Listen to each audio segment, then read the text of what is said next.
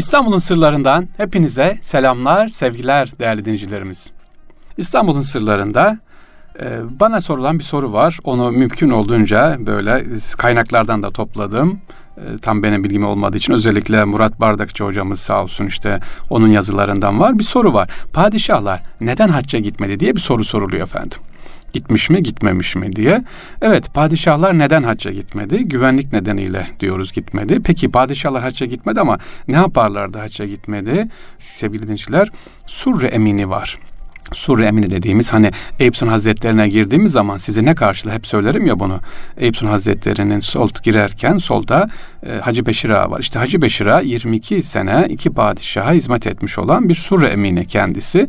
Bunlar padişah adına ne yapar? İstanbul'dan işte İstanbul'da toplanan hacıları alır, Mekke ve Medine'ye götürür, hac yaptırır, geri getirir. Aynı zamanda padişah adına ne yapıyordu? Aynı bu, bu Surre Eminleri sevgiliciler hac e, vekil olarak hac yapmış oldu. Oluyorlardı padişah adına. Hatırlayın Genç Osman mesela hacca gitmek istiyordu değil mi? Genç Osman dördüncü Murat'ın kardeşi Sultan birinci Ahmet'in oğlu fakat askere ayaklandı. Hayır padişahlar hacca gitmez diye aslında Genç Osman'ın amacı Mısır üzerinden gidip ordu toplayıp Yeniçerileri la kaldırmaktı ama haccı niyet etmişti. Olmadı, nasip olmadı. Ta ikinci Mahmut'a kadar süre uzadı. Evet padişahlar demek ki hacca gidemiyor. Niye gidemiyor? Gittiği zaman ortalık karışıyor. Karışacağını düşünerek güvenlik nedeniyle gitmiyor. Ee, hiçbiri hacca gitmedi ama e, sevgiliciler ne gönderiyorlardı? Kaynaklara, Murat Bardakçı hocamızın kaynaklarına baktığımız zaman şöyle saçları sevgiliciler saçlarını gönderiyorlarmış. Ee, Osmanlı döneminde giden, padişah sülalesinden giden Cem Sultan, ikinci Beyazıt'ın kardeşi o hac yapmış Cem Sultan. Hiçbir erkek mensubu hacca gitmemiş. Son padişah Sultan Vahdettin ise o sürgün senelerinde hacı olmak istediyse de ama yine siyasi sebepler ve güvenlik nedeninden dolayı hacı yapamadı, hacca kalamadı. Sadece ümme yapmak zorunda kaldı. Memlükler mesela sevgili dinciler o dönemde Osmanlı'dan önceki mesela Türk devletlerinin yani Gaznelilerin, Karahanların, Büyük Selçukluların ve Türkiye Selçukluların hükümdarları ve hanedan mensup erkekleri de hacca gitmemişler. Sadece e, bu devletlerin değil Osmanlılar ile çağdaş olan Babür, Safevi ve Afşar devletlerinin hükümdar ve ailelerine de mensup erkekler hacı olamamışlardır. Niye diyoruz? Hepsini söyleyelim sevgiliciler çünkü güvenlik nedeniyle. on dokuzuncu yüzyıla kadar İstanbul'dan hacca gidip gelmek yaklaşık dokuz ay sürüyordu o dönemde. Yani gideceksin, geleceksin, hac süresi üç aylardan daha önce başlıyordu. Osmanlı İmparatorluğu'nun yönetim sistemi bu kadar uzun bir süreyi kaldıramayacağı için hacca dedi gidemediler, vekil gönderdiler. Padişahlar hacca gitmediler ama kendileri her sene birden fazla vekil gönderdiler. Şehzadelere denetimden uzak kalıp siyasi etkinlik fırsatı bulabilecek endişesiyle hacca gitmelerine onların da izin yoktu. Padişahlar hacca gitmezlerdi ama kesilmiş saçlarını gönderirlerdi. Berber başının kestiği saçlar gümüş bir leğende yıkandıktan sonra buhurlu tütsünelip mühürlü bir çekmeceye konur. Çekmece her sene Mekke ile Medine'ye doğru yola çıkan Surre alayına teslim edilir ve Resulü Aleyhisselatü Vesselam'ın Medine'deki Cennetül Baki'deki o kabrin yakınındaki Cennetül Baki yakınında oraya ne yapılırdı? Gömülürdü sevgiliciler. İstanbul'un özellikle en önemli özelliklerden bir tanesi neydi? O haç zamanında, haçtan önce Surre alaylarıydı.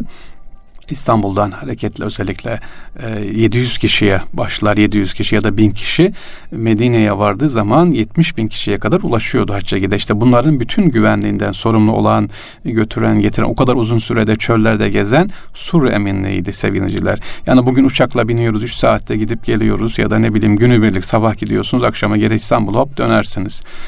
Ümrenizi yapıp dönersiniz ama o dönemde öyle değildi. Günlerce değil, aylarca süren bir yolculuk vardı. İşte bu güvenlik nedeniyle e, Osmanlı padişahları ne yapmamış? Hac yapmamış ama vekil göndermişler. E, başka bir soru daha var sevgiliciler. İstanbul'un sırlarında bana gelen onu şimdi sizlerle paylaşmak istiyorum.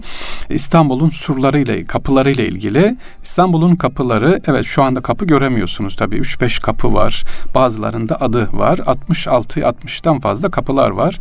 Bir ara elli beş kadar kapısı vardı, düşmüştü, kapandı ama şu anda benim sayabildiğim yirmi tane kapı ancak orijinal olarak duruyor. İşte Çatlatı Kapı, Eğri Kapı, sevgiliciler, e, Topkapı mesela diyeceksin. Hani Yani Topkapı nerede? Yol geçti, açıldı. Edirne Kapı nerede? Açıldı, gitti ama Cibali Kapısı biraz duruyor. İşte Yeni Kapı değil, Çatlatı Kapı. Evet, alttan geçiyorsunuz, orası duruyor. Şöyle baktığım zaman geçenlerde gittim. Benim saydım, tam gezemedim ama on bir kapı var açık, gidip kapı olarak görebileceğiniz en önemli, gidip içinden geçtiğiniz kapı Cibali Kapısı. Kapılar diyorsunuz. Osmanlı kapılarının bir kısmı Osmanlı döneminde yıkıldı. Bir kısmı da daha sonra bin dokuz yüz elli beş elli altı döneminde Vatan Caddesi açılırken oralardan ve işte Eyüp Sultan yolu, sahil yolu açılırken bir kısmı yıkıldı. Kapıların, o tarihi kapılardan büyük bir kısmı yok. İstanbul'un surlarında, İstanbul'un surlarında kalındır bunlar. yedi metre kalınlığında. Özellikle Ayvansaray tarafından gelirseniz sevgili dinciler, surlara bakarsanız tavsiye ederim surları görmeyi. Çok şükür şimdi yeniden tadilatı yapılıyor. Ee, kanallar vardı orada, yani hendekler vardı. Ee, bir hendeyi açacaksın, işte tekrar içeri gireceksin. O surları keşke tekrar o e, Fetih'ten bin dört yüz elli üçteki gibi hiç olmasa bir bölümü yapılsa ne kadar güzel olur. Hendekler açılsa. Şimdi oralar bağ bahçe olmuş. Ee, işte e, şeylik var. Zeytinburnu tarafına doğru gittiğiniz zaman bostan var. Onlar eskiden Bizans döneminde ve Osmanlı döneminde hendekler vardı, sular vardı. Dolduruldu. Şimdi bostan olarak kullanılıyor. Evet, İstanbul'un sırlarındayız. Sorular var. Bir soru daha var. Onu da cevaplayalım sevgili dinleyiciler. Bunu aslında cevaplamıştım ama yeri gelmiş herhalde. Tam izah edemedim ben.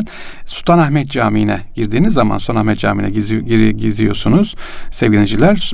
Mihrabın solunda farklı bir mermer var. Böyle sarıya çalar kahverengi bir mermer var. Yani Afyon mermeri gibi görürsünüz. Bu mermer taşı niye böyle, niye farklı diye sorduğumuz zaman, araştırdığımız zaman burada daha önce Kademi Şerif, yani Resulullah Aleyhisselatü Vesselam'ın ayak izi bulunuyor imiş. Mısır'dan, Kayıtbay türbesinden gelen ama tabii manen razı olmadığı için Sultanahmet rüyasında görüyor ve o Mısır'dan getirdiği Resulullah Efendimizin ayak izini burada seriletiyordu. Mihrabın solunda, cami yeni açıldığı zaman. Tabi orası tekrar iade edilince boş kaldı orası sergilendiği yer. Buraya da Hırkay-ı Şerif'i, Resulullah Aleyhisselatü Vesselam'ın hırkasını istedi.